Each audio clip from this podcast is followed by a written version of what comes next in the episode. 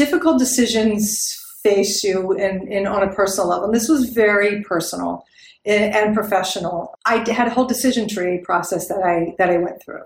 A question asked courageously, answered honestly, and lived authentically can change your whole life. For me, that question was, how can I use what I have, what I love, and what I know to bless the lives of others? The School for Good Living and this podcast are one answer to that question. Hi, I'm Brian Miller. I know that the world can work for everyone, but that it won't until it works for you. I've created this to help you make the difference you were born to make. It's a series of conversations with thought leaders who are moving humanity forward. And in each episode, I explore their lives and the work they do. I also ask them to break down how they've gotten their books written, published, and read. This podcast is all about exploring the magic and mystery, and sometimes the misery, of the creative process. So if you have a mission, a message, and the motivation to share it, this podcast is for you. Welcome to the School for Good Living. Today, my guest is Beth Comstock. Beth is an extraordinary and inspiring leader. She's a discoverer, a storyteller, a connector, a learner. Beth spent a twenty-seven-year career at G E, a nearly one hundred thirty-year-old company with hundreds of thousands of employees. Beth became a vice chair and the first female vice chair in General Electric's history, and she served the last ten years of her career there as its chief marketing officer, which is amazing because she didn't have an M B A, didn't attend business school, hadn't taken a marketing class prior to that.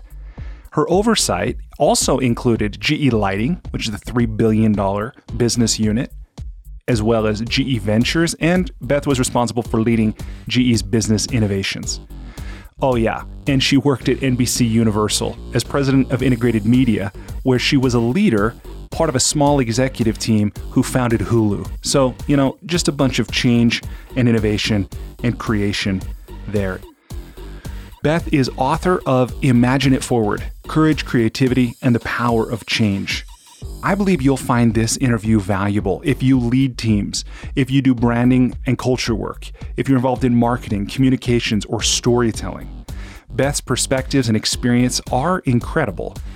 In this interview, I asked Beth to tell me about turning down Steve Jobs, not once, but twice, when he tried to recruit her to work at Apple, and really the decision-making process behind that. As part of that, she shares how to make significant decisions without regret. Beth also talks about giving yourself permission, something that can be incredibly liberating as you move forward. Permission to fail, permission to succeed, permission to be yourself. Beth also talks about her creative process. Beth shares how to enter a new market. I love her term that marketing is about living in the market.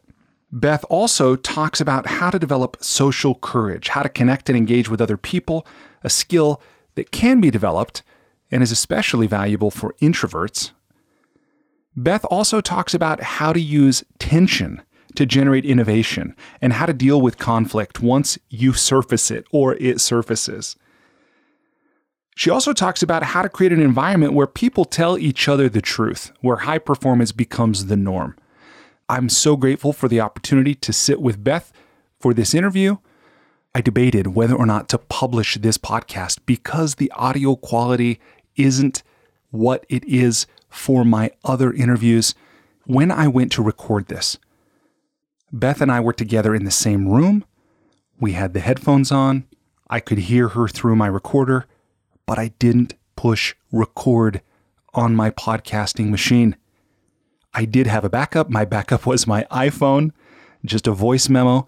So it did capture the audio. You are able to hear it, but I know it's not the great quality that was possible. And for that, to you, Beth, I apologize. To you, the listener, I apologize. It is such a fantastic interview. There's so many takeaways. Beth's life experience is so profound that I want to share it, even if it might be a little challenging to listen to on the basis of audio quality. When I listen to it through headphones, I find that it's pretty okay. But at any rate, I hope that you are able to focus on what Beth is saying and get the benefit of the amazing insights that she shares. So, disclaimer. And uh, just to anybody who's podcasting, having a backup is always a good idea. Knowing what you're doing, using checklists. Okay, With that, thank you so much for listening. I hope you enjoyed this conversation with my new friend, Beth Comstock. Beth, welcome to the School for Good Living.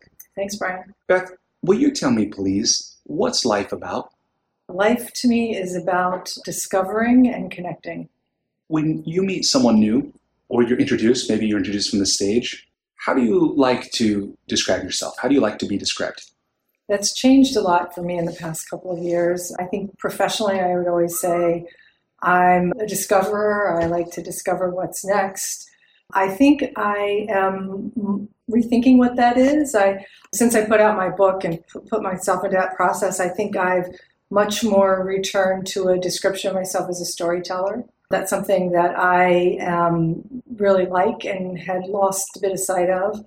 And I do think a connector. I, I really value connecting to other people, learning from them. And then maybe the last thing I, maybe if I were to, I'm sort of doing this out loud a bit as, I, as I'm thinking it. I, I think maybe if I were to had to choose one word, it would probably be a learner. I think that's probably been the most consistent thing for me throughout time. You know, your book, Imagine It Forward.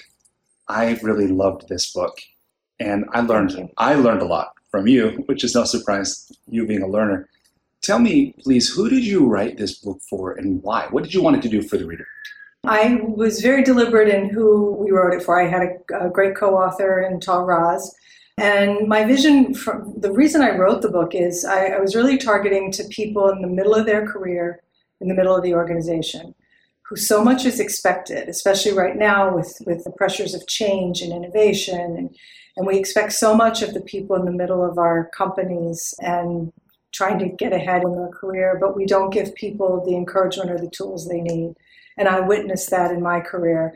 So what I tried to do was to go back in time, to take myself back at some of those struggles that I know, know from working with people and think through how did I deal with it? What did I learn? And what I tried to do was to share very candid and sometimes painful reflections. It wasn't, it's not, as you know, it's not all stories of all success. And I felt that was really important, was to share the those kind of painful lessons as a form of encouragement. And then secondarily, I'd say I, I wrote the book for people who lead teams as a way to remind them that they have great talent, that they need to they need to find a way to uh, empower. Yeah. I I really, I think part of what I enjoyed about the book and appreciated was that level of honesty. And you talk about some of these things were painful time, but for me as a reader, that was what made it very real. You know, like I, I found out oh, there's a, a human being that had an incredible set of experiences who put them down, and now I get to benefit from reading those. But I understand the book not only contains some painful experiences and lessons, but you also talk about the act of writing the book and the acknowledgments. I was really intrigued by this. You write, getting the tangled hairball of thoughts out of my head and into this book ranks among the hardest things I've ever done. I wonder, what made getting this out in, into a real thing that people then could read and engage with? What made that so hard for you? Oh, so much. I mean, one, I was just so close to the stories. And that was where having a collaborator was so in, so important. And Tal Britton had co-written several books, so having his expertise, he, he'd put out a book I hadn't. But just having somebody go, nah, mm, that, that doesn't resonate. Mm, you're too close to that. To challenge me, to, you know, it's just, it was also hard to take the the emotion, the personal experiences that I lived, and then try to get them into his head enough so that he could, he and I could write it together. And if it wasn't resonating with him, how was it ever going to resonate with anyone else? So in some ways, I, I think I told him, I said, this is like an autopsy, but I'm alive. Um, I, I think I called it a, a no, a psychological autopsy is maybe how I, how I summed it up, because he really probed deeply in a way. In fact, that was one of the first questions he asked me when I met him. Our um, editor had recommended him. And we met, and we met, and he goes, have you ever been in therapy? It's like, what kind of question is that? He said, it's just important for me to understand how you view therapy. And then later I was like, ah, now I understand why you asked that, because you give people these psychological autopsies. That is great. So I want to ask you about, before we go too far, I want to ask you about stinky cheese. Because I loved this and what it points to about, well, I'll say that, but will you tell me, stinky cheese plays an important role in your in your book and I think in your career, yeah. maybe. Will you talk about why that is? I had just gotten, I had just gone from N B C to G E, had been there several years and got a new boss, Jeff Immelt, who replaced the iconic Jack Welch. And so much changed in the company. And Jeff had, I was doing communications and advertising. With Jack Welch leaving, we were like, who are we? And he was this iconic C E O. Jeff wasn't known. The company, we were after nine eleven, the company was in just a lot of, it was just a challenging time. And so I had come across a cultural anthropologist by the name of Cl- Clotaire Rapaille. And where does one meet a cultural anthropologist? Well, I had met him through uh, some friends I had, uh, some friends I had at Procter and Gamble. I, I, they brought him to a conference I attended, and I was so taken by what he had to say. He talked about your brain. I, I've always been deep in uh, neuroscience and behavioral science, and he just really resonated with some of the work he had done at Procter and Gamble and other companies. And we, I was like, we need somebody like that. I don't know why. We just need somebody like this guy who can come in and kind of psychoanalyze the culture. And, and somebody, and if I understand, did he really wear a cape? He did. He wore a velvet cape. Probably the only person to, uh, G was a bit um, square. And so most consultants didn't wear velvet, let alone a velvet cape. And he's French, and he talked in a kind of crazy, had crazy phrases of uh, and ways of talking. But I just felt he could offer us something. And so I brought him in to meet with my new boss, Jeff Immelt. And I was like, I'm going to hire this guy. I just wanted you to, to know. I wanted you to get a sense of what we're going to do. And, you know, I kind of was hoping he would bless it. And the initial meeting with Jeff didn't start off very well, and the end it ended well.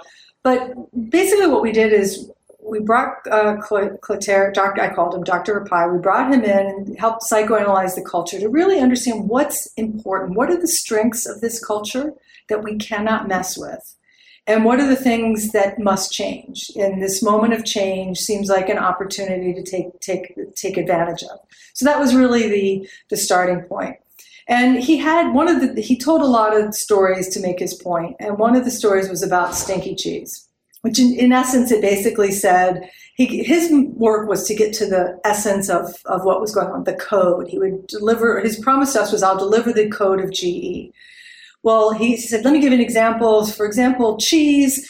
Americans, they don't like their cheese anyway but refrigerated. They don't like it to be alive. To Americans, they wrap their cheese in saran wrap. The cheese is dead. But the French, their cheese is alive. They keep it on the counter. They don't refrigerate it. Americans, the the cheese is dead. And it just became this way of talking. And the team I assembled to do this project, We, we, they especially, we all were somewhat skeptical, but every time he'd open his mouth and would say, let me give you an example, the cheese is stinky, you know, the cheese is dead, we'd be like, oh my gosh, not this again. So you had to, you had to work through a lot of things that at first blush seemed weird and bizarre. It was one of the best projects, research projects I was ever a part of. Our team, we, we worked six months with him and then spent another six months and we got some incredible insights. And I learned so much. I learned about taking a risk on somebody that was a little different, doing research that was very non-traditional and would make people lie on the ground and tell stories. And I mean, it was very unusual in the context, but it was really, really important. Yeah, that, that was amazing. I mean, reading that and trying to imagine for myself, you know, myself, if we attempted that in our business, you know, and I know many people don't have, many people do, of course, are part of a large organization, but but others aren't. But I think ultimately the size is not what's important, right? It's being willing to invite people into conversations that might challenge them, but that ultimately can point to something deeper than, you know, the superficial conversations that we might have. And and exactly what you said about people, I remember the part of the book with people lying on their back in a conference room. And I think right here you say that he asked them to think, he asked people to instructed to lie on mats on the floor and allow their minds to flow back to the first imprint of G E. Right. That was interesting. Almost right. Like trying to recall a previous life or something. It was a bizarre sight, grown men and women in business suits lying on their backs in a conference room, doing relaxation to access their innermost feelings about the corporation. After the emotional storytelling, people were like new skin under picked scabs. Mm. But what happened? So you go through this process, which probably wasn't easy given that you're a three hundred thousand person organization. Right. At the time. And you, as you said, it's a six-month engagement. So clearly you're not talking to every individual, but you're talking to enough to get to something of substance. What does it all yield? What's the final result? Well, I think part of his method was to make people feel so comfortable and to go back to those early remembrances that, you know, he could unlock the code. But it really was about, it was a three-part process. He had this whole theory of three parts of your brain. He had to get people comfortable and they had to open up, which is hard in a corporate setting. And what, what people, what what I appreciated was just the gold, the storytelling. I, I for years afterward, we kept, we had hundreds and thousands of stories in notebooks. I was, they were like gold to me. And he, what, what were the kind of stories? I mean, people talking about their fears. I remember a consumer saying that, that they felt like they were going to die when they screwed in a light bulb because it was electricity and it was G E that was saving them. There were employees who were saying things like, I'm so proud, you know, that that we, our jet engines lift people up and bring them home again. And then there were not so good stories. There was one woman I remember very vividly. It was right, it had been soon after nine eleven, and she felt the company abandoned her. And she had to kind of make her way back to her office, and no one at, at her, her, none of her colleagues were helping her. Another another colleague said they cried because they couldn't serve their customers very well, that no one seemed to care. So just that vulnerability, we don't think about that in work, but there were such, the fact that people took the time to do that, I, I think we never took that for granted. Yeah, that, that's incredible. And then, and then if I recall, that was part of the work that led to, you know, kind of this distillation of what G E does or did, and not to make this, again, necessarily about G E, but it's illustrative of what any of us can do if we're willing to not look at the at the what's on the surface of our activities, but what's behind it, and how does that matter to individual lives. And I think you'd come up with like four words about power, move, heal, or something yeah, right, like that. Right. What what was what, was that part of this, or was that a different? It, it was. It, it eventually became part of that. So right after this, we didn't have those four words, but we started to to get the essence of that. And one of the lessons is it takes a long. You, this work is is a lot of work. Yeah. We kind of expected, okay, stinky cheese man will lie on the floor. Now you give us the code, we're done. Mm-hmm. And the code, we had to translate it. I mean, he came back and said, here's your culture, but we were about innovation and and the, the sense of mission that people felt. The, that what one I remember one of the things, the sweat that people were proud of working really hard. And the what, and so we out of it, we came up with a, a formula, sort of a mathematical formula about the way people felt about working in the company and, and what was sacred and what had to change. And over time, we continued to always keep that core set of words, but then we'd pull different things out where, you know, we ended up at one point saying, you know, build, power, move, cure, or kind of the outcomes of what we do. But it always came back to that essence of who are we yeah. and why are we proud to be these people? And I think people underestimate that in branding and culture work, is that you can't tell people what to be. They ha- they have to feel that. They yeah. tell you what they are, and then you work from there if you're going to be successful with these kind of efforts. Yeah, I, I, I can see that. And clearly, to be honest, I didn't expect to spend this much time in an interview on this subject, but I can I see there's something that I think is really valuable for anybody who's interested in leading or conscious about building their culture, you know, or just maybe understanding organizations or themselves, because of this emotion that's at the center of this, and being able to get down to something like a code. And in the other part of that story, when you talk about when uh, Rapaille met Jeff, and Jeff was talking about the numbers. Yeah. Will you touch a little bit on that? Yeah, I mean, it was the first fifteen minutes were just horrible. And he, Rapaille said, well, why do people come to work here? He wanted to know the motivation. And Jeff said, well, I want them to come to work here because ten, you know, we're we're trying to drive ten percent organic growth. Rapaille looks at me and goes like, no one gets out of bed for the numbers. And Jeff was kind of surprised by that. But they ended up finding, he's like, oh, of course, yes, they found a common bond, but it had it took some time to peel that back. And I've just seen that time and again with leaders I've worked for. There's almost a superstition sometimes that if they talk about things that are, quote, soft, that people aren't going to deliver the performance, as opposed to, I've learned it the opposite. I think when you really listen, what's what do people, what matters, you take care of people, the performance follows. Yeah, I, I think so. And even even that, what you were saying about the three parts of the brain, the triune brain, and how the reptilian or the and or the emotional like always wins. Yeah, that was his line. The reptilian always wins. And I think about that often, especially in the kind of political climate we're in right now, and really around the world. But fear, unfortunately, fear works, because yeah. the reptilian always wins. And but the need to to also connect on an emotional level to override that. And again, I think companies talk a good game when they talk about purpose and mission. And I know they want to do the right thing, but I think they expect it to be easy. It's an it's a never-ending process. Yeah. I love the statement you make in this book toward the end when you talk about creating a life you love. When you write, you don't just live a life. You launder your way toward creating one you love. Yeah, that's one of my favorite lines, too. I just wanted to say that. Okay. I want to ask you, I want to ask you about turning Steve Jobs down. Not once, but twice. Yeah. And really, I think maybe what's under the question is actually about decision-making. It is, definitely. Right? But will you talk about that a little bit? Well, I was, um, it was my third assignment at N B C, leading digital media, and it was a very tough job, probably the toughest job I've ever had. And I was, I wasn't doing as well as I wanted to do, let's put it that way. What was so hard about it? Because we were in the middle of change. The arrival of, of YouTube and digital media was threatening to the traditional broadcast arena. And I had left N B C to go to G E and came back. And my colleagues and I hadn't worked together. We were in the same company. We hadn't worked together for five or six years. So we had all grown and changed in ways we didn't realize about each other. So we were different people, too. And so I, I, there was just, it was a very tense time. We were warring tribes. It's a whole other discussion. I would not recommend what we did, but I had a lot of reason to be done with that place. And I was working in digital media and came to know the Apple people. And they reached out to me and said, hey, we have a job at iTunes. Do you want to come and talk to us about it? And I did. And they used Steve to close the deal. I remember getting a cell phone call from him. And, hey, it's Steve Jobs. I really want you to come and take this job. I, I had met him in the course of the interview process. And it just wasn't the right job for me. I remember it just, you know, I, I, I just felt I, the Apple wasn't the Apple it is now. He wasn't Steve Jobs the way he is to us now.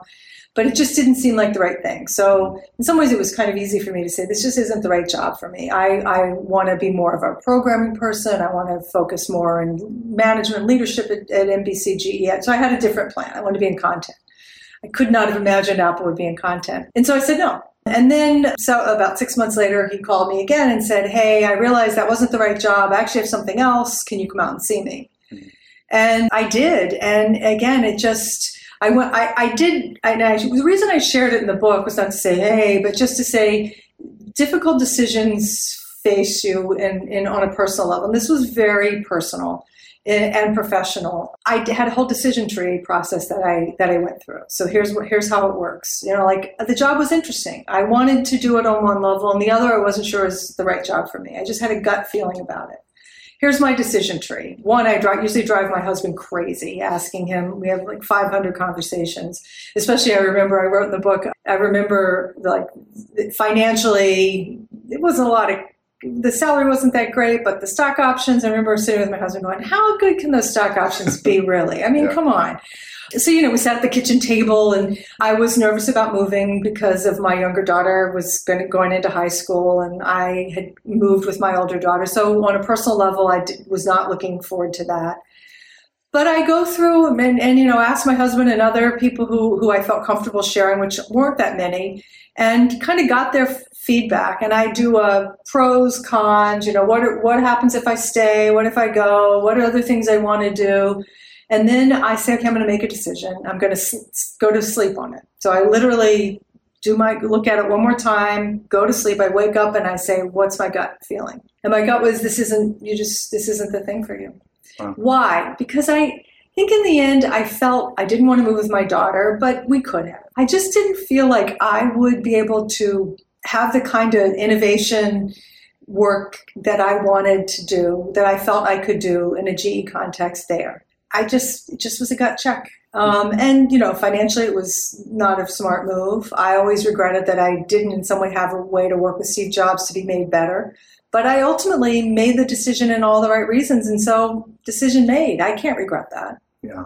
And I, I shared it because of that, because I often felt it was, I, I wanted to, I, I oh, not always, but I often, if someone approached me about a job, I would talk to people outside the company. I didn't feel disloyal. Usually I'd always come back with a renewed interest. This is one of the rare times where I was like, yeah, I'll go talk to them. But I also feel like you kind of owe it to yourself yeah. to know what you're worth and what else, what other people think of you out there. So that's kind of how I how I went through the process. But ultimately, I was incredibly loyal to the company, and mostly it just wasn't the right thing for me. Yeah. Well, thank you for sharing that. And that's not surprising to me that you you know you'd have these conversations and and value you know because part of I think the role you've played so brilliantly is this role of an explorer, this role of discovery, and going out and learning what is going on in the world, what are people up to, and you know what's happening, and not just staying within the confines of the four walls of whatever headquarters is, or what, or the way we've always done things. And in particular, because maybe this maybe this is a great way of illustrating that, I'm intrigued about what you did when you, because if I understand right, you basically established this innovation center in Silicon Valley, where G E is this one hundred thirty year old organization based on the East Coast, and and you know even originally and still some today, American manufacturing and all this kind of thing. But now, knowing the world is going a very different direction, that you lead this effort to go create in the in the Bay Area this innovation center, and this process you did with Alex Constantinople about creating a space map, and very strategically, very deliberately. It's not like on even one weekend or one afternoon, but for a period of maybe for years. Yeah, or at least for two years. Yeah. Will you will you talk us through what what that was like, and what what difference it made for you and for the organization? Well, we we knew we wanted to, having been in N B C, seeing the digital disruption, and then there were other parts of G E seeing digital. We knew digital had to be part of G E, more the more manufacturing part of the company's future. We just didn't know what that meant. So it took a lot of discovery, and I think that became kind of the, the move of the, the team and I. What we worked on was how, how do we enter a new market? How do we learn what's going on? And so with Silicon Valley, Alex Constantinople had been a former colleague. We worked together at N B C and at G E, and then she went out and led a company called Outcast. And I went to her and said, how, how, how you know this market, we don't. Let's survey the landscape and then figure out, a, if you will, a battle plan for how we're gonna how we're gonna get to know people here, how we're gonna listen to what's going on, how we're gonna introduce ourselves. And so that's what we did. I mean, we we created the literally these big stakeholder maps of who are the various people in venture and various technology companies, academia, just you you know you name it. Who are the established companies, the startups? We had a couple of hypotheses. We knew we were going to be doing more in the digital, you know, digital technology. We'd already had a team started on that. But we didn't know how much we were going to be doing in venture and partnering with startups. So in the beginning, it was very much just a listening tour, just showing up and saying, hey, you know, we're G E. You might think of us as this East Coast manufacturing. We're actually trying to be more digital, and we need to learn from you. And I, th- I came to find that you have smart questions and people know you're sincere about the learning, they usually open up for you. And it wasn't just me doing it or the teams I worked with. And we had to have a plan for Jeff Immelt, the C E O, for the chief technology officer. For So we created a whole series of get to know you plans for a number of different leaders in the company. And you have to keep working it. You can't just say we've had one dinner, we're done. Yeah. Uh, and you had to put some, we had to put some money at work to it, meaning are there people we can partner with? Are there startups we might want to do pilot projects with? A lot of this was, a, I, w- I would call it a discovery and learning budget. And uh, it took us a couple of years to really learn and to for people to say, ah, you know, they ask good questions. They are serious about learning. They they are following up on what they said they were going to do. So that was the that was the move. Yeah, I, I just thought that was so cool. And I've only... You know, in my career, I come across one other organization that I'm aware of that's been so deliberate about actually understanding a given space. And the other group is in philanthropy, but it's the same basic process. They understand who are the people, what are the events, who are the public, you know, the media and, and the publicists in this space. Where did you where did you learn this? Is it something that came to you, or did you see someone else? Just learn by doing. I, I think for me, when I took over as chief marketing officer, I, I was an unexpected pick. I mean, I came out of advertising and media, so it wasn't that unexpected. But I hadn't gone to business school. I, had, I don't even think I'd taken a marketing class. But I came to appreciate this simple, to me, this simple truth that marketing was about living in the market. It was about taking the title incredibly serious. And the company was very inward focused for good reason, but you know, had a lot of industry, but there was maybe an opportunity for other people to be, see what's happening beyond the company. And so those things kind of did, one developed, and it just became the place to go because there was a need there of what's happening out there. What are people saying? What are the trends? What are the insights? And then one, you know, you just start to develop a process uh, after a while to ask questions and figure out who are the people we should know. Yeah, that's cool. And then this forward-looking practice that you have, maybe even a way of being, just something that seems like it's who big part of who you are. I love this one thing you share in the book about drafting a press release that as though it had happened or were about to be announced. Will you talk about that and why you do it and what the benefits of doing it are? Yeah, it's a, just a core tenet I have of strategy is a story well told. And again, maybe that's the storyteller in me, given my communications background. And, and I would find time and again where colleagues would say, you know, we're doing this deal or we're launching this product now, kind of like get me a story, mm-hmm. explain why, and no one could. And I came to appreciate if you can't tell your story, then how is everyone, how is anyone ever going to partner with you, buy your product, come and come and work for you? And because I had grown up in public relations and media, I, it became just a quick shorthand way to say, if you can't, what you know, someone would come say, let's, we're going to announce this product, we're going to do this deal. Okay, let's write write a press release about it.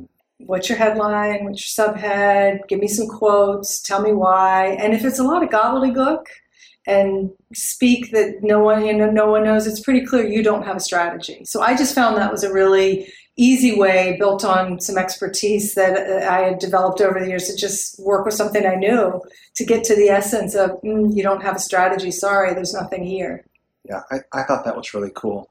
We used to do that with the, our teams, and these were not communications folks, where you'd somebody would have an idea and you'd say, like, we love that idea. Can you, but maybe we're just too close to it. Can you go away tonight and write it as a press release? And we get back together, let's all look at it and reflect and see, is there, one, you'll tell us if there's a there there, because you'll come back and go, ah, there's nothing, I really couldn't do anything. But it was also sometimes very official. And to go to somebody and say, hey, here's this new idea we're going to launch, and here here's a press release for when we announce it, made it real. Yeah, that's one thing I love about the creative process is seeing this progression of thought to speaking, often, very often to writing, then to sharing, and that things become real the more they're shared. Yeah, I, I love that you say that, Brian. It's exactly right. I think that was one of my big learnings. The more you share it, and often idea people especially, they don't want to share the idea because they're afraid someone's going to take it, it's not ready, and you start to realize, oh my gosh, the sooner you share it, the more people make it their own, and it's no longer yours, which is probably a good thing. Yeah,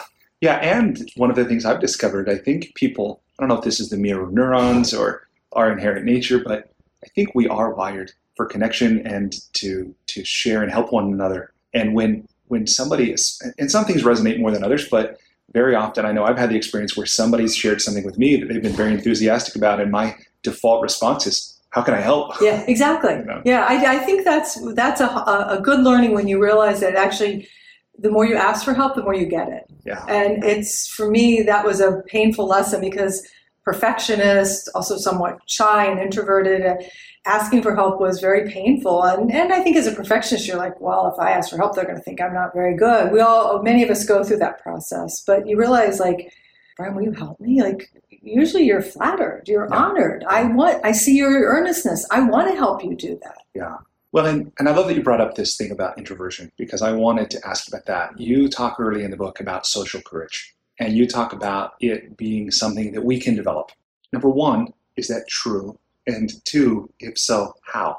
Yeah, to me, social courage is just this ability to connect and engage with other people. And if you're introverted, like I am in my nature, I would just as soon go home and sit in my room and read a book. Yeah, me as, too. as I would to go and, you know, I'm not, I'm not, a, I, I traditionally wasn't a good networker. I'm not good at small talk. And so to me, social courage was this first an awakening that because that wasn't my nature, I was holding myself back. I share a couple of stories, but there was one in particular. I wor- worked at C N N, and I was head of communications in New York, and Ted Turner was the head of Turner at the time. And I remember standing there at the U N. He was getting an award. I'd worked with him for a year, and I, I knew he didn't know my name because I didn't say two words. And I remember standing there thinking, I am holding myself back. I cannot be this way. And I walk, I was like, I'm going to go up, I'm going to reintroduce myself. And of course, I picked the most awkward moments coming out of the men's room. And I'm like, hi, Ted. I'm, and he looks at me like, I'm sure like, what's wrong with you? You work for me. What are you doing? And he's like, looking at me like, what do you want? I lost my nerve. And he walked away. He never knew my he, if, wow. I'm not sure if he ever knew my name. But at the other sense, I was quite proud of myself because I actually had walked up to him and reintroduced myself. And that became this sort of quintessential social courage example. No matter how awkward, okay, he looked at me like I was an idiot, he walked away, but I did it. And so that became my little, they do these little micro challenges. Okay, here's a networking event or a, a cocktail thing at work. I hate these things. And what I want to do is go home, and often I would go to the chip ball and then leave. And no, okay, you're going to go and you're going to meet one person. Oh, look, there's that guy over there. Hi, and he finds out it's you, Brian. I say hi and try to ask, have a decent conversation, and then I could leave. Next time, I'm going to meet two people and three people. It would work similarly if I was going into a meeting and had an idea but was afraid to pitch it.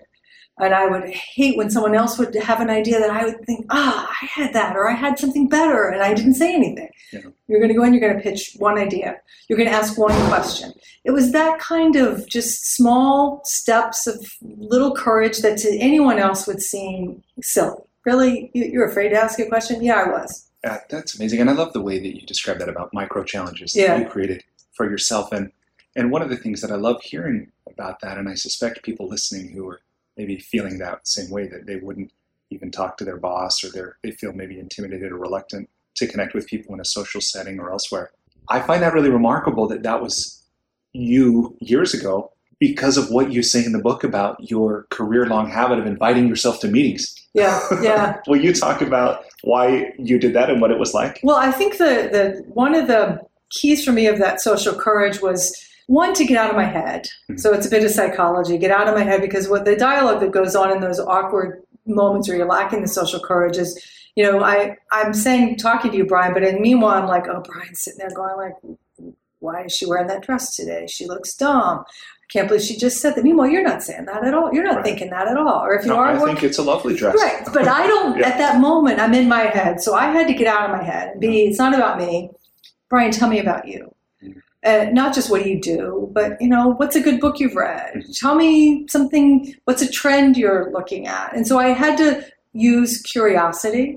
And so I came to, the curiosity became kind of my, is, is my thing. It's my strength. And so that's what got me out of that. And so inviting myself to meetings where I wasn't invited, partly that's just also showing up a little bit as the agitator in, in an organization or trying to bring some change. But often it was, hey, I'm curious. I want to learn. I think I can contribute something. So I'm just going to show up here and have a point of view. So obviously it's a long journey from not being able to int- reintroduce yourself to your boss to showing up to a meeting where you haven't been invited. Yeah. But it's a series of those steps. And curiosity, I think, is the thread there. Yeah. I, I thought that was really cool. I suspect that was awkward on more than one occasion. Yeah, definitely. Well, there were a couple of times I showed up for meetings that I didn't have any business being in. I, you know, so you, you know, oh, sorry, wrong, wrong meeting. And obviously you're not going to show up in a board meeting where you're not invited and things like that. But partly it was, I'm curious. I think I can help. I have a point of view on this. And that's a confidence that you build over time. Yeah. And in your career, you took a lot of risks, it seems to me. I don't know if they occurred for you at the time as risks, but doing a lot of things that, and it was fun for me to read the book because there were things that I was aware of. I mean, I think we're all aware of things like Lazy Sunday or Hulu, you know, or Echomagination, or these things that you were close to or a leader of. And I wonder how you successfully not only survived, but the way I understand it is thrived in this culture that was probably not very friendly. You know, I think about the story you told about going to the to the leadership or the management conference where there were so many men yeah. that they turned the women's rooms into men's rooms. Right. You know, how did you, if they were risks, how did you take so, how did you manage to take so many risks, and how did you end up, again, not only surviving but thriving in this environment that probably, I mean, corporate America, I think, can be a really challenging place?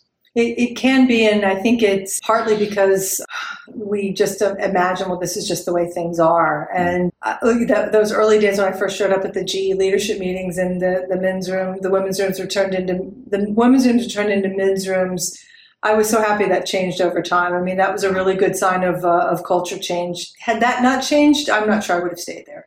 So the culture had to change. But that, I think partly for me, it was just this this sense of just believing in the, the, the trends and the change. It was using that curiosity. It wasn't about my idea. It wasn't about you better believe. I mean, sometimes I did that, and that, well, I'm not proud of that. We're like, you better believe my idea. But generally when it worked, it was because I and the teams I worked with, we hung out in places where outside the company, and we got to see trends, and we got to have a real passionate view of this is where the world's going, and we believe in a better way, and this might be an idea. So it wasn't about our idea. It was about, hey, this is happening, and let's translate it. And so that became a different way to show up. And it, it It, not to say it wasn't scary, and that like risk taking risks and those things were, they were definitely scary, but it was getting outside our head and saying, this is happening. I mean, clean technology is really happening. Yeah. It's, if we're not part of this, we're going to be left behind. We got to do something. So it's those kind of things that I think give you the courage that I, I just on my own didn't have. You know, speaking of that, about, you know, going out and finding out what's happening. One of the things I love in your book, and I've actually shared this with, with some people as I read it, was the story about the bracket on the seven twenty-seven. I thought that was so incredible. This bracket that weighed four and a half pounds, if it could be lightened, it could save millions in fuel, you know, different expenses and, and fuel and this kind of thing. But the engineers, who were very smart people, very experienced, saying, can't, we've tried it. That's the lightest we can get it. And then you managed to find a way to encourage the env- the organization to find a way. Will you, will you share a little bit about that? We were just getting into new methods of manufacturing. We were very learning and discovering a lot about three D printing. And that was the belief. I mean, some of the smartest people I've ever known worked at G E, and the engineer or engineers and aviation, not only the smartest, but the most innovative, I would say. But they were like, hey, we've tried. We've tried to get rid of this part. And frankly, we've given up. We've tried everything possible. So on one hand, they were like, if you think you can do this better, go for it, because we've tried. And just we had come to appreciate open innovation and the idea of putting out a grand challenge to someone else in the world who might have a better way and saying, can you do this? And we did. We said, hello, world, can you look at this this part that, you know, our company called a dumb old part, not just because we had tried everything. Can you make it better? And we got thousands of ideas, and the winning idea came from a, like a nineteen-year-old science student in Indonesia. And he just de- designed a better way of thinking about it. Now, Yaji had to do a lot of testing on it, and do a few of those, and people start to go, oh, okay, I see. I see there is a different way. And and the good, curious people are like, I want to learn more. Yeah. Can I work with this guy? Can he come an intern here? How do we think about that? And so I often found that was a good filter for the curious tribe, for the people who wanted to learn more, and, and then they could make it their own. And yeah. so that, and usually we would pick something that wasn't high stakes, mm-hmm. but would be meaningful enough that if it happened, people, it would get people's attention. And so it was often, there was a little tense in the beginning, trying to find something that would get people's attention, but not too much attention. And so you also have to pick your projects well on those too. Yeah. And that one I loved, I mean, for so many reasons, about the, the whatever the veterans saying, you know, it's almost close the patent office. Yeah, yeah. You know, we've, we've done it. And then when you open it up, and for something that can save the operators and, you know, millions of dollars, but you paid seven thousand dollars, which is all probably all the money to the world in this student in Indonesia. Yeah, exactly. And And he doesn't just make an incremental improvement. I mean, this is an eighty-four percent yeah, reduction. He, he took it. He he fundamentally re, he was basically a had a different way to use space, and, so cool. and took eighty plus percent out. Now, obviously, there was a lot of testing, and he was an it was an it was an idea that needed to be proven. So there was a lot of role then from G E expertise to come to bear. Yeah. But it was that spark. Yeah. And sometimes I think that this is what worries me a lot of, of, of what I've learned in innovation in traditional organizations, really anybody who's been successful, you're less likely to consider a new way of doing it. Yeah. And it's at those moments when often you need the spark of the challenge to say, well, wait a minute, why are you so convinced that this time is the same? And that those moments I found really helpful.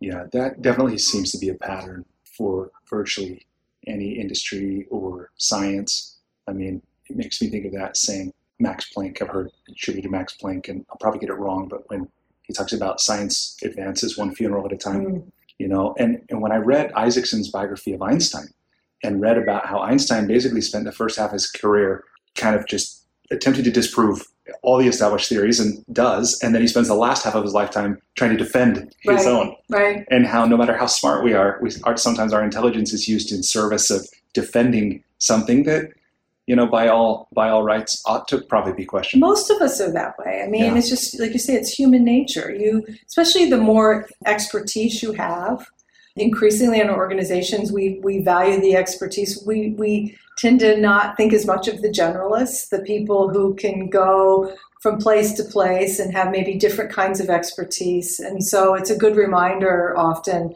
at least to have that as part of your process. It's not to say that they're always going to unlock the idea, but to just say, why not? Yeah. Why now? Why is it different? Okay, that didn't work for you when you tried it ten years ago, but why might now be different?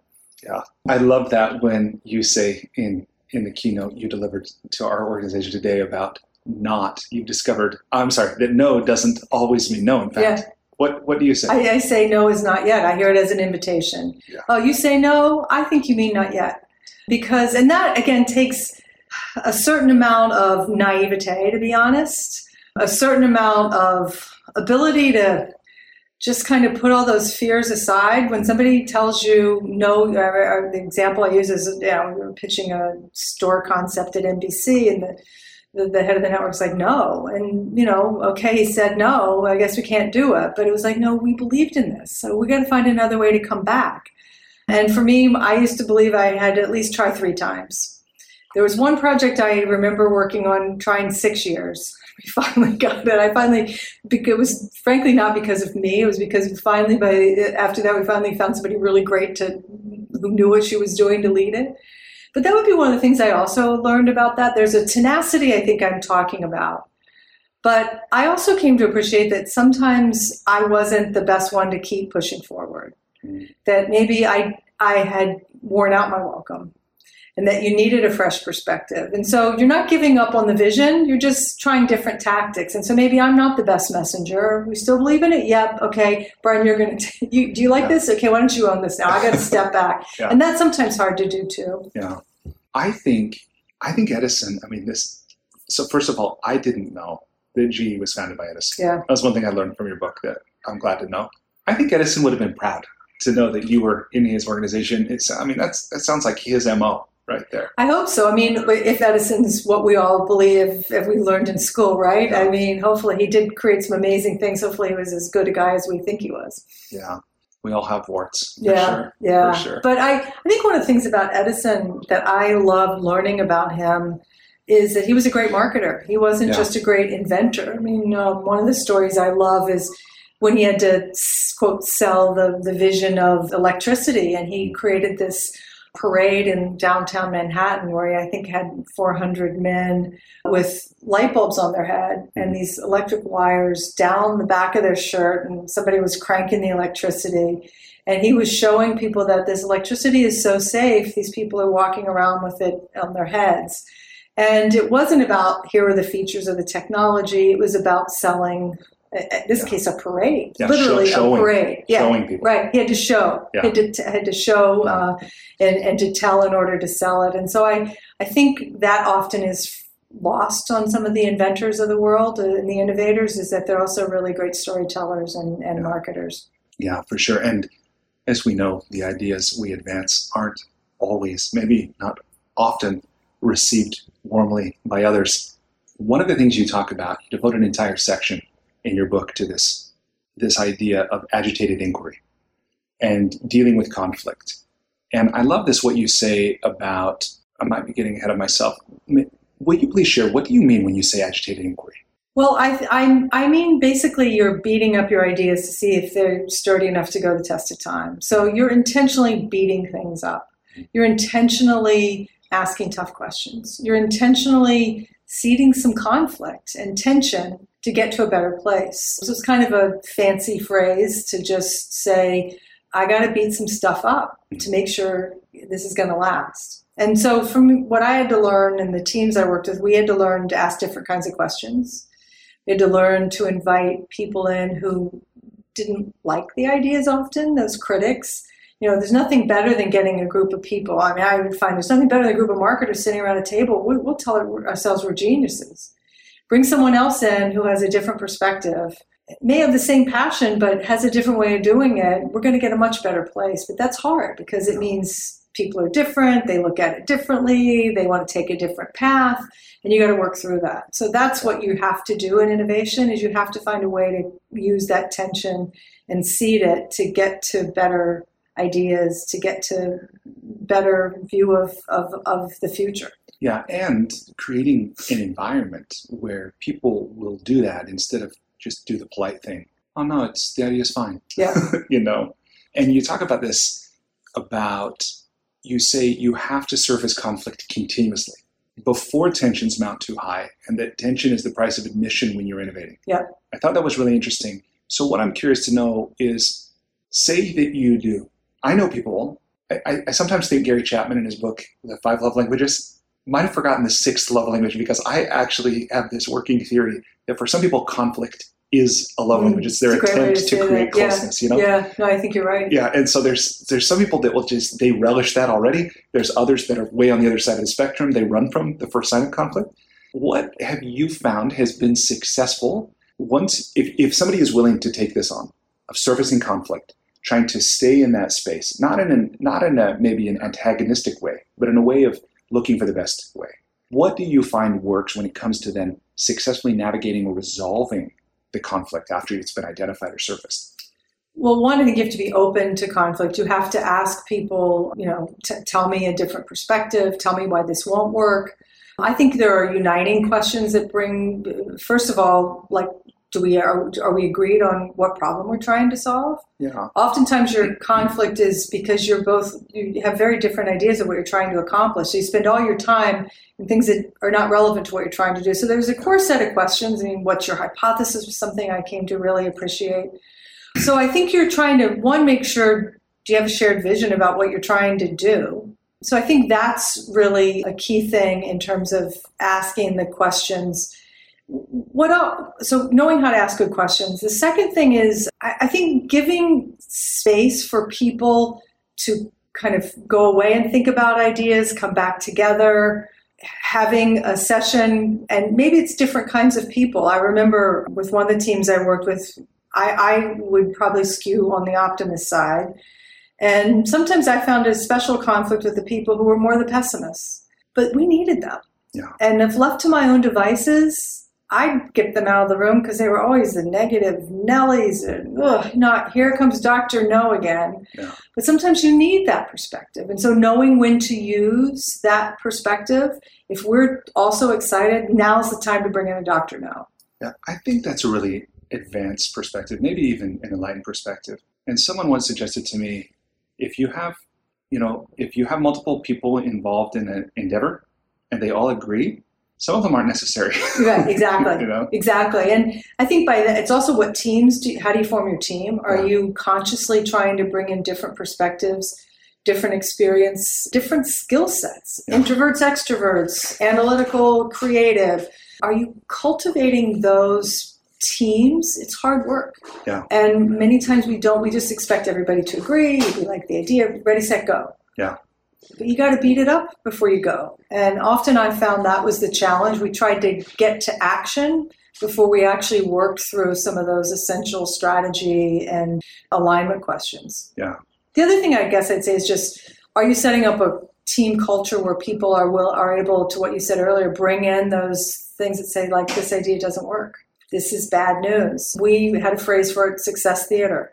And we had to work really hard to eradicate that propensity in companies, especially successful companies, to just say, oh no, everything's good, or you're afraid to tell the boss that doesn't work. You don't want to be the bearer of bad news. You have to create a space where, okay, let's go through everything that's bad about this. Let's go through everything that could go wrong.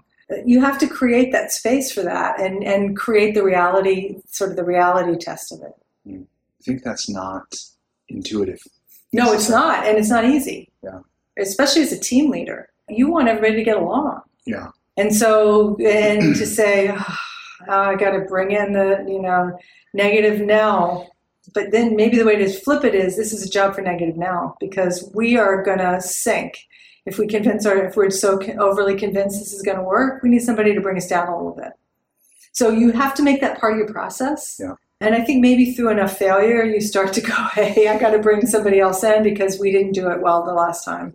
Yeah, I like that. Okay, so before we transition to the Enlightening Lightning Round, I have I have a question about coaching. And then I'm going to save the question about giving yourself permission to the writing, because okay. I think that's probably really relevant for anyone involved in a creative endeavor, which I, okay. So in the book, you talk about the value of coaching. Oh, I, I want to say this too, before we leave the conflict thing, because I thought this was really brilliant, about when you give, I forget what you call those, little like the call outs, where it's set off from the main text. It's the little black boxes. Yeah. I don't I, know if you have a name for them. I'm not sure I had a name for them, yeah. But in there, you give some... I, I call them challenges. Some challenges, yeah. And in this, one of the one of those challenges you you give that I, I found that I do and I love, and I want to just put it in here in case it's useful to readers or listeners if they haven't done this already, was you say, give the conflict a name, mm-hmm. something funny or memorable to cut the tension. And I wondered if you might have an example of a time that you've done that you'd be willing to share. Well, I can often think of the time I didn't do that, and that's what would have solved it. I talked earlier about when I was at N B C and a tough, the tough assignment. Part of why it was so tough is we became warring tribes. It was the digital cool kids against the broadcast tried and true. And we lost sight of the mission, and we lost sight of what we were trying to do. And we never brought humor. We didn't bring humanity. I mean, my colleague we, that we were fighting, I mean, I knew this guy from before. I knew he was a great father. I knew, you know, but we lost sight of our humanity. And I often think, like, we could have just come up with stupid names for it. We could have just called it something that we laughed about. To just find these moments to reunite us of what we're trying to do here. But before you know it, it the conflict is internal, and it's, I'm going to show you. I'm going to show you whose idea is better. I'm going to show you who gets more kudos in the company. And it's it's it doesn't work. Yeah, then it so, just becomes about. So can decision. You diffuse it? Exactly. Yeah. Sorry, Brian. No, I was, I was just going to say, I've seen that. You know, I've been guilty of this, you know, like a position, taking a position, yeah. and getting locked into it. And and I've seen this. I, I saw this in Doctor John Gottman's books, who's the relationship and marriage right. counselor. And, and it might not be exactly the same, but it, it resonated with me where he talks about repair attempts.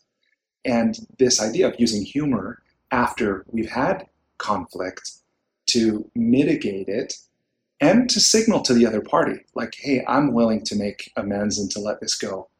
And I saw that my wife and I actually do that in our in our relationship where this is probably T M I, you know, for anybody, but we have this thing where we call our kids, we've named each of our kids a potato. So we've got the sweet potato oh, and cute. The tater tot, and then we're Mister and Missus Potato. And so sometimes after we've had an upset or a misunderstanding or something, one of us will say, potato. That's see. Like your code word. Yeah. yeah. And then if it's safe, if the other one's That's willing really to, to make yeah. amends, then then they'll call back. And if not, it's like, okay, just keep giving her space or whatever. So I, I, I love that. I love that. That's I'm going to take that away. I mean, yeah. potato, maybe yeah. just, you know, it's, but yeah. And we forget that at work. We forget that we're people yeah. and just a, a little bit of diffused, or we try to use humor in a very passive aggressive way. That's right. In, in that particular case, when I was at N B C, the culture wasn't always so good at that. And people would agree, oh yeah, uh, yeah, Brian, I'm going to do that. And then they'd leave the room like, I am never doing that thing Brian just said. I'm never backing it. So there's also a flaw. I mean, you can't really have humor no. when people are not being sincere and honest. So you have to create that, back to what I said earlier, that space of we're gonna we're gonna have it out, then a decision's made, and then everybody f- falls in line until we get some new information. But if that doesn't happen, humor isn't going to really work yeah. either. Yeah, for, for sure. And and what you said about that passive-aggressive humor or the sarcastic or biting humor, you know, that. Humor is an interesting thing because it can be very destructive, you know, if it's not used with, I might call it love or compassion yeah. or understanding. But I'm glad you raised that. I, I would say I, I actually I've already put too many pages in the book, but if I there are things I would have put more of. I think it would have even been some of those things I those regretful ways I had of people, the things I said, and it was that often that's what I regret the most, like the biting humor that I was. Who was I kidding? I was being a sarcastic person. I was not being genuine, and he, he, it's cheap. Yeah. And I still regret some of those. I still remember some of those. So yeah, people people see through that too. Yeah, someone once told me, I don't, I haven't researched this myself, but they said that the etymology, the root of the word sarcasm, is to tear down. Hmm. I was like, that's interesting, and probably probably true. Probably true. But the thing about, you know, we all, I'm not trying to be your therapist or console you, but you know, I have this theory we're all doing the best we can yeah. with the knowledge and perspective we have at any given moment. So, although you you do, but there are times when, especially in corporate settings, company settings, team settings, right? I mean, we're people. When maybe you're tired, again, it's like, I'll show you. Usually for me, it was that I'll show you. That was where it started. I mean, there was a motivator in that. I'll show you is a good motivator, but then it becomes like, I'm going to show you. I'm more right than you. Ugh. Then it's about tearing you down. So the humor is not funny. Yeah, yeah, for sure. Okay, so the last question I have in this section is about coaching. I love coaching. I think it's a really beautiful, beautiful practice. And that's why I've devoted my life to to it, both to practicing it, receiving it, teaching others about it. Well, I can tell in our conversation now you have a really nice style about about you. So maybe that was one of the reasons you've been drawn to it. Um, yeah. And you say, you talk about how valuable it can be to work with a coach on page fifty-seven in the book. But you, what I, what I'm curious to know specifically is, in your view, what are the qualities of an effective coach? And, and you could also answer this: what makes someone an ineffective coach? I've always had coaches, whether they were friends or professional coaches. For me, I think it was about just wanting to be better. Uh, that that belief, and I'm a big person in personal development. So I think you have to be open to knowing you can be better and you want to be better. So I think a good coach understands your sincerity. They're gentle with you when they need to be, but tough when they need to be. They don't put up with your, you know, your closed-mindedness. So, you know, like, I can never do that. Well, did you try? No. Well, I'm not. I mean, how many times you can have that conversation with a coach? So I think the best coaches are the ones that have taken time to get to know me, to know what motivates me, to understand me holistically. The worst ones, I think, are the ones that, honestly, they maybe it's about them. They're, they, they're, they're trying to, it's less about you, what your needs are, more about trying to prove their method's going to work. Yeah. And if you just do my five-step method, it's going to work. And they don't take the time to really understand what's important to you and how help work with you, how to take their expertise and, and amend it to your, your, your situation. Thank you. The other thing we talked about, story, earlier, I loved to, what is it, Steve, is it Schmidt? Is that his name? Mm-hmm. Steve Schmidt from um, the McCain campaign. I love what I love what you write, where you say the ability to harness story is what differentiates a good leader from a great one. And then I love what he said, pick a simple story and tell it again and again yeah. and again. It is so hard because we can't, and I would say the leaders I've struggled with, and when I've struggled in myself, it's been because I'm too close to the story. I feel like it can't be that simple. Yeah, it can be. It must be. It must be. And I think even you look, Steve came out of politics, but I think we, we all are sort of, you know, politics is, is a part of American life these days. And usually the ones that do the best have a simple story. Yeah, no question. Okay, so I propose that we transition to the enlightening lightning round. Okay. You okay with that? Great. Okay. So again, in this section, these are relatively brief questions. You're welcome to answer as long as you want. My aim is, for the most part, to answer the question and just kind of step aside. Okay. Okay. Question one.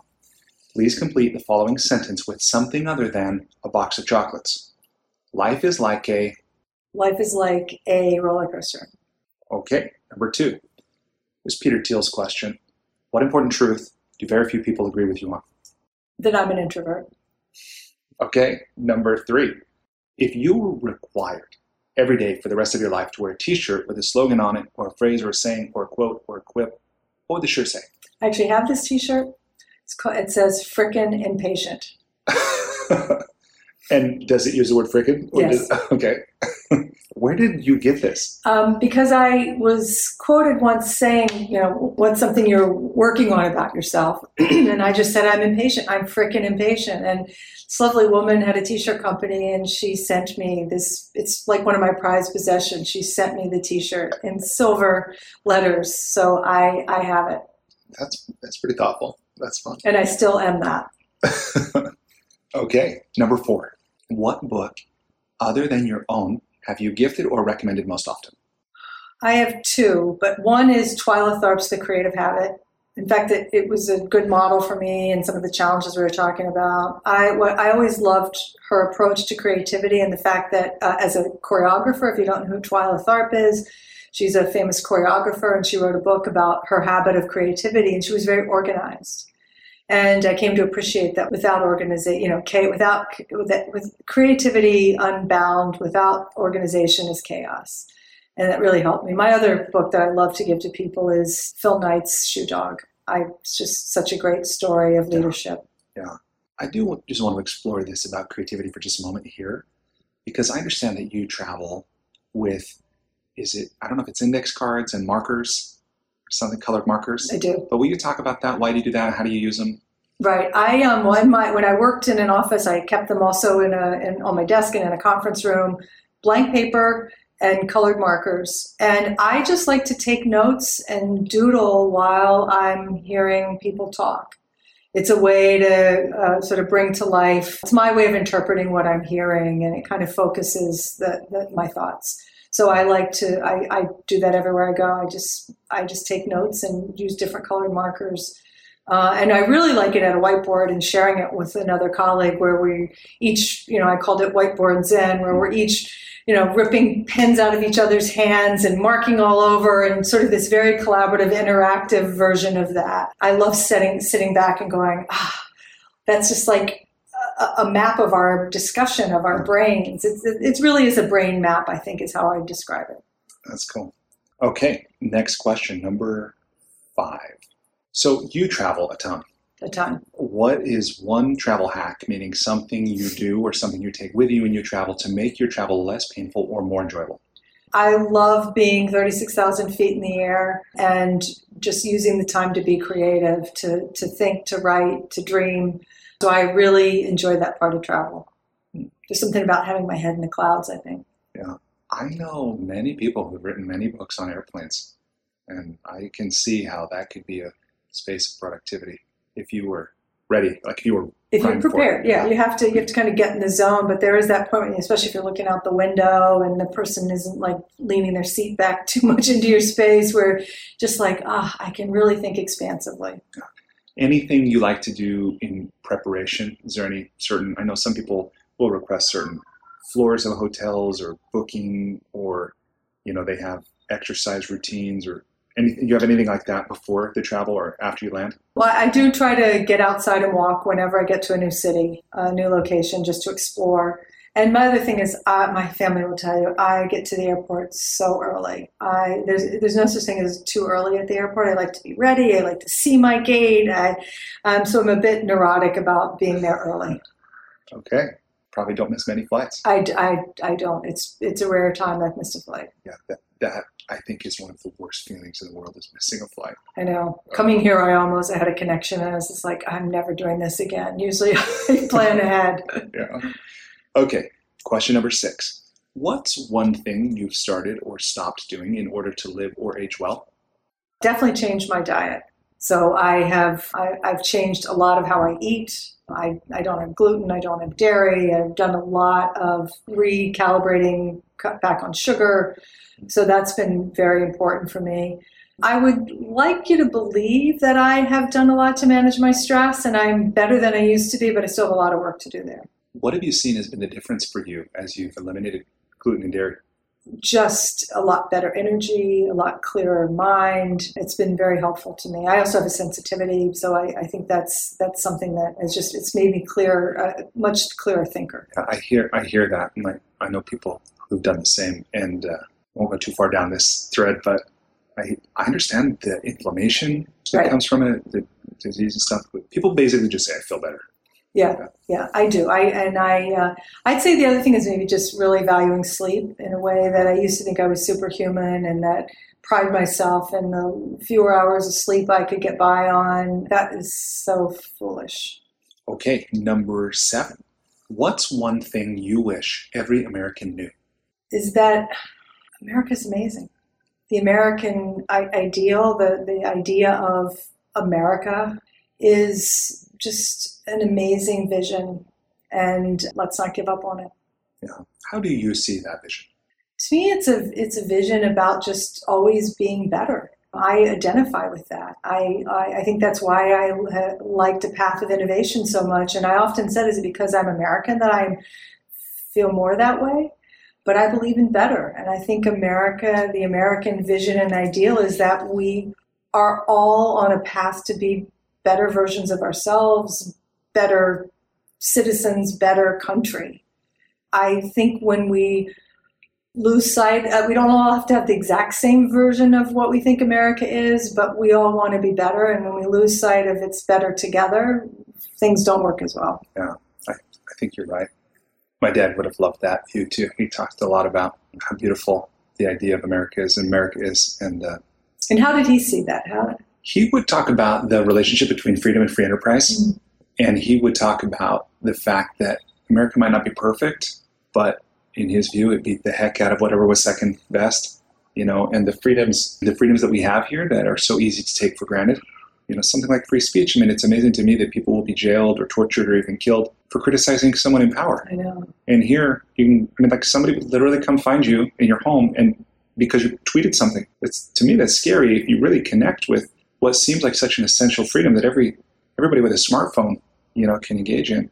And that's only one of dozens and dozens. Yeah, that's you know? Such a good way to put it. Thank you. Yeah. Okay, what's number eight? What's the most important or useful relationship advice you've ever heard and successfully applied? I think it's to ask for help. And I would say I got that advice. I learned that advice painfully. As somebody who's married and the mother of two daughters, I think back to I could have asked my husband for more help. I could have asked for more help raising my daughters. I definitely know I could have asked for more help in the course of my career as opposed to trying to think uh, I had to do everything myself. So asking for help. That's what Marshall Goldsmith says. And now that he's near, you know, seven years old, is one of his biggest learnings. It's okay to ask for help. Yeah, yeah. It's what you were saying earlier. I mean, you're, you're, people are honored to, if they if they think you're you're sincere, they're honored to help you. Yeah, for sure. And then what's that? The last thing maybe on this is, I forget who said it, but I just reread it. Like, if you would win a friend, have him do you a favor. Mm-hmm. It's like, that's an interesting view. Yeah, that is an interesting, that is an interesting view. And it's often the opposite. Oh, I just can't ask. Yeah. I can't ask for, you know, I don't want to, I don't want to impose. Yeah, often not imposing at all. Okay. And number nine, aside from compound interest, what's the most important thing you've ever learned about money, or what's something you're sure to always or never do with it? Oh boy, that's a tough question. I think to me that maybe that what I've learned is that money's not the end. I mean, it's such a, sounds like such a true, uh, you know, a, a cliche, but I do believe that. Money's not the end. Money's means a, a way to get there. So I think that's the most important thing I've I've learned. That, that again was something my dad would say. I loved his view when he said his view was money's nothing but numbers on paper and a tool for doing good. So that's a cool view. Yeah, that is. A, I love that, tool for doing good. And I think that when you start to appreciate that, that it just, things open up in a way. I mean, I find the saddest people I've known are the ones who just counted their money. Yeah. Okay, question number ten. I'll ask this here to make sure we we can get it in. If people want to learn more from you or they want to connect with you, what would you have them do? I would say um, I'm on most social media. LinkedIn's probably the best place to do that, where there's more connection. I have been taking a bit of time off of late just to kind of clear my perspective. That would probably be the best way. You know, I, I always am open for thoughtful questions that people people want to pose or share. If people have perspectives they'd like to share and ask me my, my perspective, I'm always open for that. And on LinkedIn, it's Beth Comstock. Mm-hmm. Just Beth Comstock, yeah. And then also people can visit Beth Comstock dot info. Yeah, it's Beth Comstock dot info, yeah. Okay. And that's a, a, a site around my book, but there's an email address in there as well. It may take me a while to get back on email, but uh, some I eventually do. Great. Okay, and then... Can the other would be Twitter. I, I'm on Twitter quite a bit, too. It's at Beth Comstock. How many times have you tweeted during the course of this interview? No, none, I'm happy to say. Okay. So...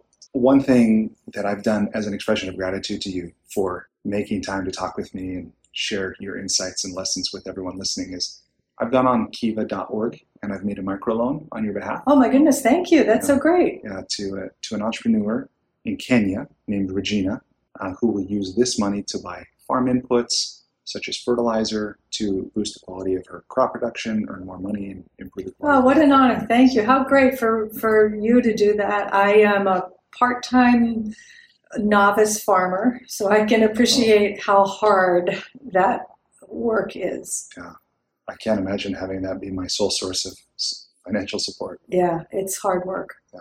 So, okay, so congratulations, you've survived the enlightening lightning round. Thank you. That was that was fun. Yeah, and really the last part of this interview here is around the, it's kind of a few different things, creativity, writing, maybe some marketing and promotion, where I know many people who want to write, they often think completing the manuscript or getting it published is the finish line. And, you know, then I, what I realize is, I think many people realize when they get there is that if the world doesn't know about it, if nobody reads it, they probably won't be satisfied.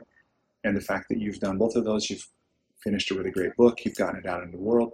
Let's start with this thing about permission. Uh, I understand that you almost named your book Permission Granted. Mm-hmm. Will you talk about that, and then why is why is it so important to give ourselves permission, and how can we do it? Well, back to your one of your earlier questions, what who was I writing this for and why? I mean, it was this these people in the middle of their career who often feel they aren't empowered. And I had to remember back to that time in, in my career when I had to just give myself permission. It was this literally this idea of write myself a permission slip. I, Beth Comstock, give myself permission to go ask a question in this meeting. And I would see this time and again. I taught a, a management class at G E, and I would see it every month with the, the young managers I would interact with. I loved that session, but they would often say, oh, you don't know, my boss, he, she'll never go for this. Oh, we don't have enough funding. The board won't go for it. Well, you know, all these ideas could have been absolutely valid, but you'd peel it back and go, did you talk to your boss? Oh, no, I, I can't ask him. Well, why? And what you'd realize is people were really afraid, and I re- resonate with that, the, the fear.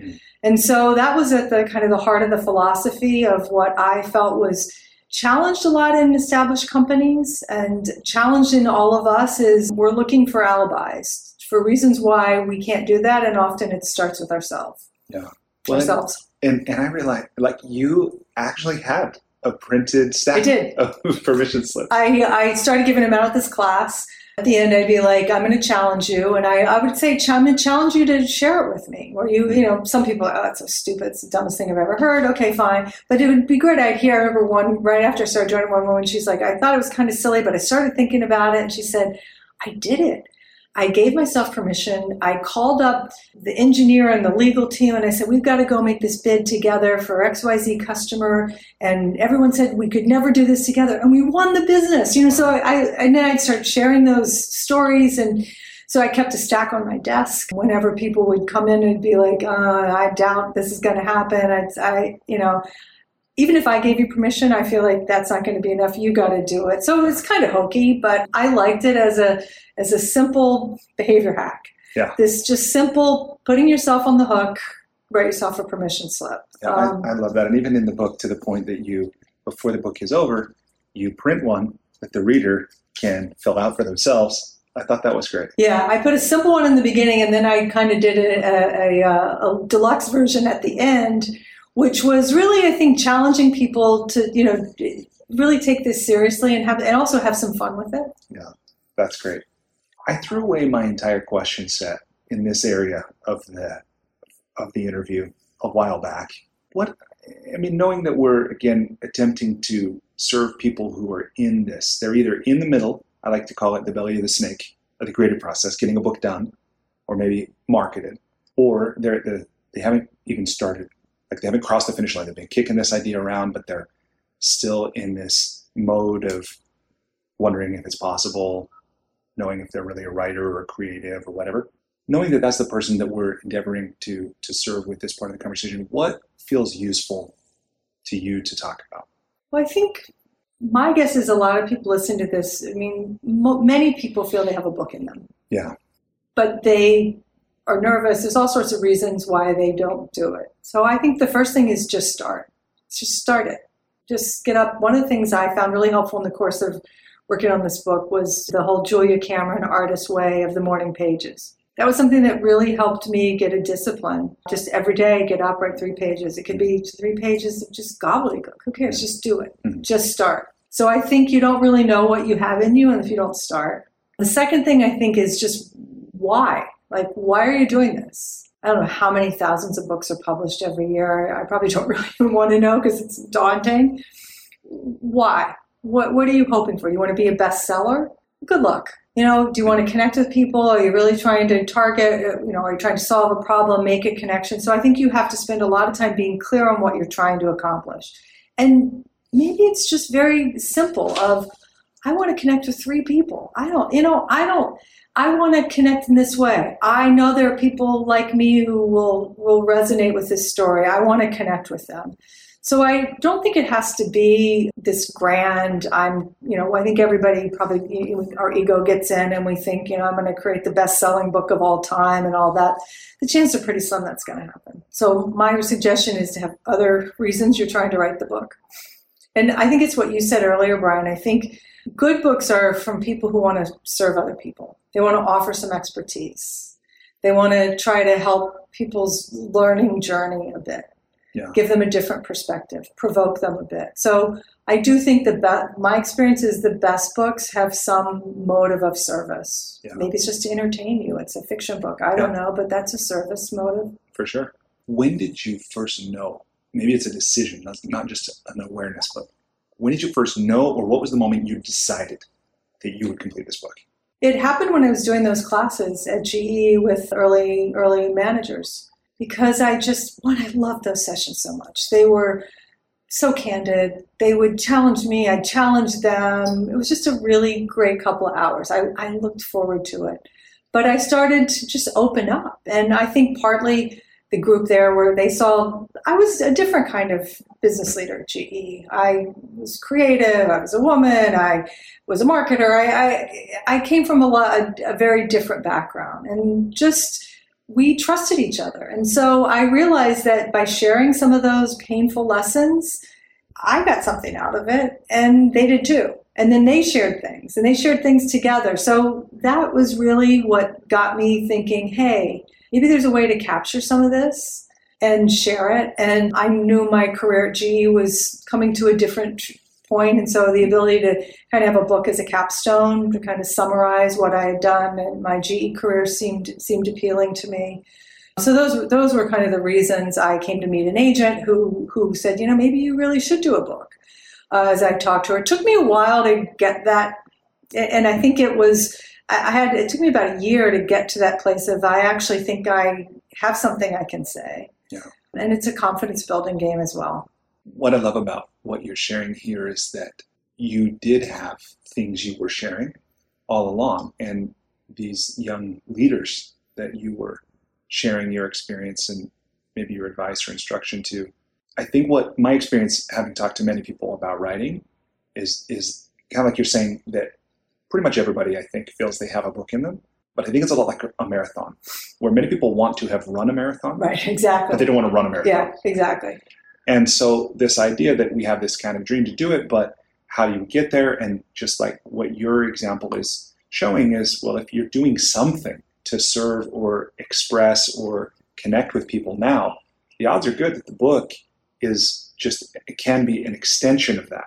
But if you're not doing anything, if you don't have a message or a way of sharing or serving people now, what the heck are you going to put in your book? Yeah, exactly. And and use those opportunities. Like that class was a test bed.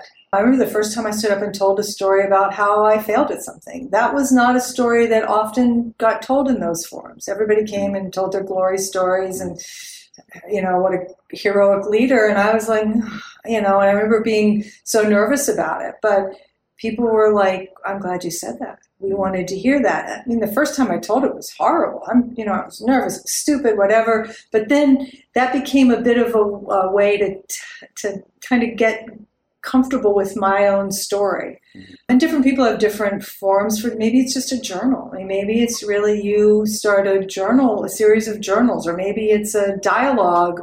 I've been reading, lately, I've lately been reading a lot of Seneca, mm-hmm. and I loved Seneca and his letters to Lucilius and how he would, it made me think, oh, you know, I wish I had somebody to write to.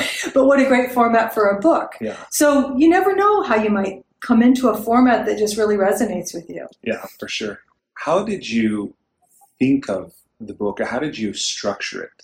How did you decide? Because you ended up writing it in four parts. Yeah. And I noticed when you gave a keynote today, it was three parts. Yeah. And I thought that's interesting that it doesn't exactly mirror. But I also know, you know, I, I do think it's true that books are never finished, only published. And these thoughts are very often continuing to evolve and, and things like this. But at any rate, how did you, how did you, conceive of and settle on a structure for the book? Well, this is where Tal was very helpful. Tal Raz, my collaborator, was very helpful. So I had an intent. I wanted to be personal. Mm-hmm. I wanted it to be warts and all. I wanted those series of challenges. I knew I wanted the challenges. And again, that was a lot inspired by Twyla Tharp's Creative Habit. But I had no way of knowing structure. And mm-hmm. Tal was very good at, you know, hearing my story. I mean, we, we spent about six weeks together trying to figure out the format. We tried various different ways, but he's like, no, here's your, here's your formula. You actually have a, you have a process. It's these five parts. And so I think it was just talking through it and him being able to synthesize that. And I was too close to it. I, I don't know, if I left to my own, I would have probably had fifteen different parts. I mean, who would have wanted to read that? Already it's a lot of pages. Yeah. So that's, again, where a collaborator or a good editor, I think, is really helpful in those moments, to have somebody outside yourself to help you frame it. Yeah, what no no doubt having, I think, and somebody pointed this out to me too, that having a co-writer or an editor who, who does a lot of the, the help, both at the structure and the drafting, somebody pointed out it doesn't ever make the act, and this is, this is kind of an invitation for you to respond if this was true in your experience, but it doesn't necessarily make the act of writing any easier. It makes the writing better, but writing is pretty much always challenging. It was so hard. It was the hardest thing I've done, one of the hardest things I've done. And Tal and I, we got on each other's nerves a lot. I mean, there were times we had huge conflicts. There was one point I thought for sure he was going to walk off the project. I wrote him this heartfelt email. I mean, it was we we it was a tough, tough process. Can you share generally what was the nature of the? Well, we were stuck. We were just stuck. Wow. And I had a view of something and he had another view and we were just stuck. Wow. We got through it. And it's like any kind of collaboration. And so if it was just me saying, like, Tal, you have to do it my way, he would have been gone a long time ago. I had to realize he has something that I don't know how to do. And he's gifted. And, and he's gifted. And he also would say, like, she has a story and she has a point of view. And I wrote a lot. I mean, we had a really good process. He he tends to be a person, I like. I work really early morning. I get up at five a.m. every morning. I'm just that way. And I would get up and write. My kids are grown, so it was easier for me to get up and, and write. And weekends, I, I really jumped in. I'm very organized, disciplined. Tal tended to write seemingly at night, and he didn't work a lot on the weekends. He has a, he's, you know, very good with his family, and he was like, I'm not going to work here. And so we had to find a way, but it really, we, we got into a rhythm of doing that. And so you have to appreciate the goodness of that, but then also when you kind of at loggerheads work your way through it. Yeah. What technology, this isn't a trick question, but what technology did you find, if not indispensable, very, very useful? Tal was big on Evernote. I was fine with it. I think you can use any format. I've used Quip and others, but having a central repository where he would download all his notes and put everything, and then just good old Word. We were just back and forth on words and various versions of it, and our editor got involved, but very incredibly disciplined about version numbers, making sure we kept, we were very good at notes, you know, Tal's notes, Beth's notes, Roger's notes, our editor. So we had to be very disciplined about that, uh, and version control was key. Yeah, there's I realize this now is a very specialized part of the conversation, but there's nothing like either losing work or spending hours editing something that wasn't even the latest version. Yeah, exactly. um, and I, I mean, I went back recently, I was cleaning out my closets and I printed stuff and electronic versions of stuff. And, you know, I, I was maniacal about it. And I think Tal was too. He, obviously, he'd written books before, so he had a good system that helped me adapt to it. Oh, that's great. Did you have any, what you might consider rituals when it came to your writing? Did you have anything that you were always sure to do before you began or anything like that? The morning papers became a ritual for me as a way to just clear my brain. I still do it today, so that's something I've I've kept. I think that would have been probably the, the most consistent ritual of just making sure that I could kind of get into the road, get just get into the zone. And you would do that longhand, longhand before in a, before I start. Down, right? I'd start writing. Yeah. Interesting. It's interesting. What, in your view, what are the qualities of a great sentence, and how can we write more of them? I love words. I just love words. So I actually like editing more than I do writing. I mean, I, I like putting, getting the thoughts out, but I love noodling. I love playing this word versus that word. In the past six months, I've really, my, I, I've been introduced and passionate now about poetry. And I think one of the things why I like poetry so much is it's all about the nuance of the word. And yeah. So to me, a sentence is very, I, I will spend, I could spend an hour on a paragraph. Oh yeah. Hours on a paragraph. So what frustrates me often is just having to get it all out, but I realize that's a part of it. Yeah, I'm, I'm with you there. And a lot of what you're saying now resonates with me. And I think it shows, you know, that you didn't use the word care, but I think, you know, the care, the attention, maybe the effort. And one of the things I did when I when I read your book is I actually bought the audio and I would read the book while listening to you narrate. And I wonder if you'll talk about that for a moment. What was your experience reading the book as well? That's not a short book to oh read. Gosh, no. It was, uh, again, a hard hard thing. We were, we were four days in the recording studio. Wow. I had a really tough producer, but she was great. Oh, so once in a while, you'd go back and read that, or she'd make you eat an apple because my maybe my voice, my throat was, my mouth was dry. And what do you mean I didn't read that well? Um, I would have done it differently if I could have. I would have read my book out loud, and then I would have gone back and worked with my editor again before we finalized it. That's what I would have done differently, because mm-hmm. after you read it, you're like, oh, I'm not sure I would have kept all that in there. Yeah, it really dragged at this point. The, I could, she could also say, like, you're really into this section, and mm, you you lag in your energy a little bit here. Something going on. Wow. And so that was a test, I think. So I would recommend that anyone who's thinking of doing a book before you submit it finally with your editor, that you read it out loud. Yeah, I, I think that's such good advice. And although it's not the same, I think there is something about reading those words out loud. I did, I found myself using something that only one guest out of nearly seventy now has done. He said that Word has the feature in the accessibility that it will read you the text. Oh, really? Interesting. Yeah. So I've used that a few have times you? Before I publish, just huh. you know, like a newsletter or something. I'm like, I'm glad I did that. I'm going to try that with some of my poetry. Yeah. It's pretty cool. So you're writing poetry. I am. Well, I mean, I've written a handful of poems. I'm hardly a poet, but I, I like the challenge of it. I like the nuance of it. And I, it's a very much a medium where reading and writing give you very different feelings of, yeah. of the poem. Yeah, I, I love that too. I love how language, it, for me, it is a form of magic, and the differences between the written and spoken word. It's really remarkable. In fact, um, have you discovered the work of Mark Nebo? I haven't, no. He wrote the book, The Book of Awakening. It was mm-hmm. on Oprah's final season. It was one of her all-time favorite things, but he's a poet and talks about self-expression, and he's written a book. Didn't mean this for the interview, but I'll just share it, and then we'll, and then we'll wrap up soon. But he, he's written this book called Drinking from the River of Light, and it's about poetry. And he shares this thing, and it gave, and I was just reading it yesterday, it gave me a new view into how magical poetry can be. I wonder if you might like it. Yeah, I'm, thank you for the recommendation. Yeah. I'm definitely going to check that out. It's yeah. amazing. Like, I read his his words, and I'm like, this is beautiful. So that's great.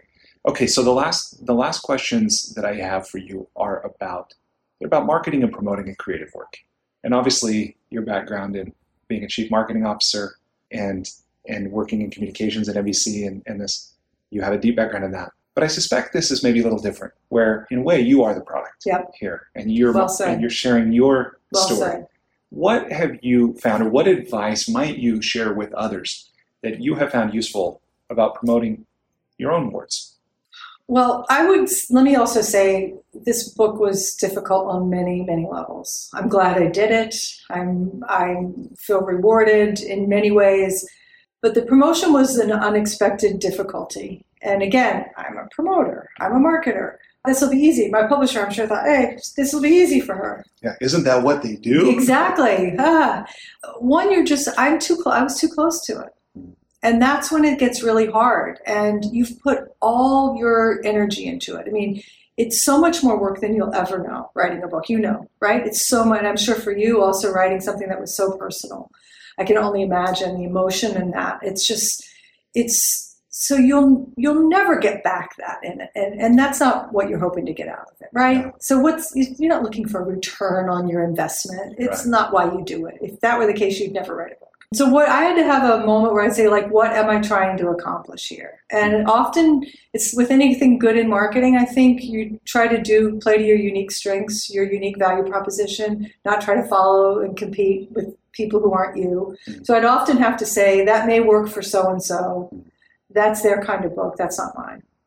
So-and-so might be good doing social media with this, but that's not me. So I, I kept coming back to what's the core marketing. You know, what's your unique value proposition? What are you trying to accomplish? And how are you going to measure that? And then kind of just focus on that and not let everybody in your head all the time saying, this is what you, you know what you should do, you know what you should do, you know what you should do. So what I'm talking about is a little, I, I'm probably talking out both sides of my mouth, because one, I'm saying, don't be so close to yourself, ask other people, but have a very clear vision of what you want to do. So what do I mean by that?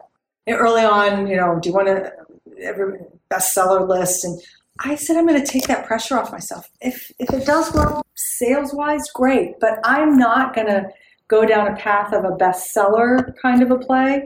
I'm looking to connect with people in different ways. This is the play I'm running. And you have to give up on some things when you do that. Yeah. What did you have to give up? Well, I think you just have to be, go back to saying, what am I trying to accomplish? And, and okay, the New York Times bestseller list is going to come out. My name's not going to be on it. I'm not, I'm going to give up on that dream or whatever my ego might have said I wanted to have there. It's not important to me. So there are those kinds of things that, and you, you know from hanging around writers, and you know everybody starts shorthand, how many books did you sell here, what did you do that, and so certain things I had to say, I'm not going to play for myself, I'm not going to get obsessed every week with what the sales numbers are. Yeah. I'm going to, what are the connections I've gotten, what are the emails I'm getting from people, what are the, when I'm out talking to people, what are the what are the conversations I'm having, what's resonating, like that was something that was more important to me. That was just a choice I made. Mm, I think that's a really beautiful perspective. It's hard. I mean, because yeah. again, you got all these voices in your head. And and finally, I, I'd say you need some time. I mean, now I, the book's been out about eighteen months and sixteen months. I feel so much differently about it now than I did in the, the intensity of the first six months. Mm. And I'm much more confident about it now than I was then. Yeah, I suspect that part of that is how it's been received. What What's the reception been like, and how's it compared to what you had hoped? Well, I think, I, I mean, it didn't help that at the time I put my book out, I ended up leaving G E sooner than I thought. We had a big leadership change. The company hasn't done well for a couple of years. So that this my book came out at the time when there was just a lot of questions about G E. I know it's a great company. I know the work was great. Was everything perfect? Absolutely not. But there was that backdrop that made it very difficult. And so I had to kind of wade through that. So that, that was challenging. And two years later, we've all moved on. And so what's resonated most is I think people feel they can relate to the story. They're like, yeah. I see myself in that. Yeah. I realize the struggle in that. And I found some comfort in that quote. I found some comfort in the fact that you didn't do that well, or that you tried, and you know, so the fact that we've connected and that there's some commonality, I think has been very rewarding. Mm, that's beautiful. Well, I have come to the end of the questions I had wanted to ask. Is there anything that feels to you like we'd be remiss if we didn't cover? You covered some great territory. I, it's really been an honor. I feel such a great connection to you, uh, to, to, to your listeners. I can tell you've done a great job in the past couple of years building up a, a listenership for a good reason. You're a good, you're a good listener. So um, thank, you. thank you for the opportunity. No, it's been my pleasure. Despite living in an age where we have more comforts and conveniences than ever before, life isn't working for many people. Whether it's in the developed world, where we're dealing with depression, anxiety, addiction, divorce, jobs we hate, relationships that don't work, or people in the developing world who don't have access to clean water or sanitation or healthcare or education, or who live in conflict zones, there's a lot of people on the planet that life isn't working very well for. If you're one of those people, I invite you to connect with me at good living dot com. I've created Life's Best Practices Breakthrough Coaching to help you navigate the transitions that we all go through. Whether you've just graduated school, you're going through a divorce, you just got married, you're headed into retirement, you're starting a business, you just lost your job, whatever it is you're facing, I've developed a thirty-six week course that you go through with me and a community of achievers and seekers who are committed to improving their own lives and the lives of others. So through this online program, you will have the opportunity to go deep into every area of your life, explore life's big questions, create answers for yourself in community, get clarity and accountability. If that's something you're interested to learn about, I invite you to contact me directly at brian at brian miller dot com or by visiting good living dot com.